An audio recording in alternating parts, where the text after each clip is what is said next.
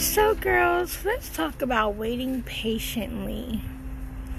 We have been here waiting for over thirty minutes. So I had to tell Ivy to stay positive. She was going to start whining. Now, does whining help? Absolutely not.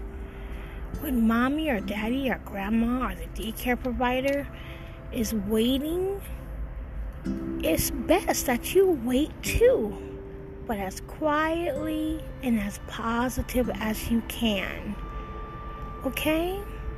Because we always want to show our absolute best behavior because we are Kingdom Kids and we have girl power.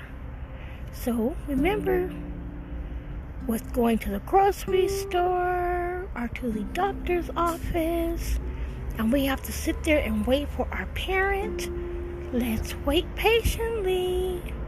Okay, girls. Bye-bye.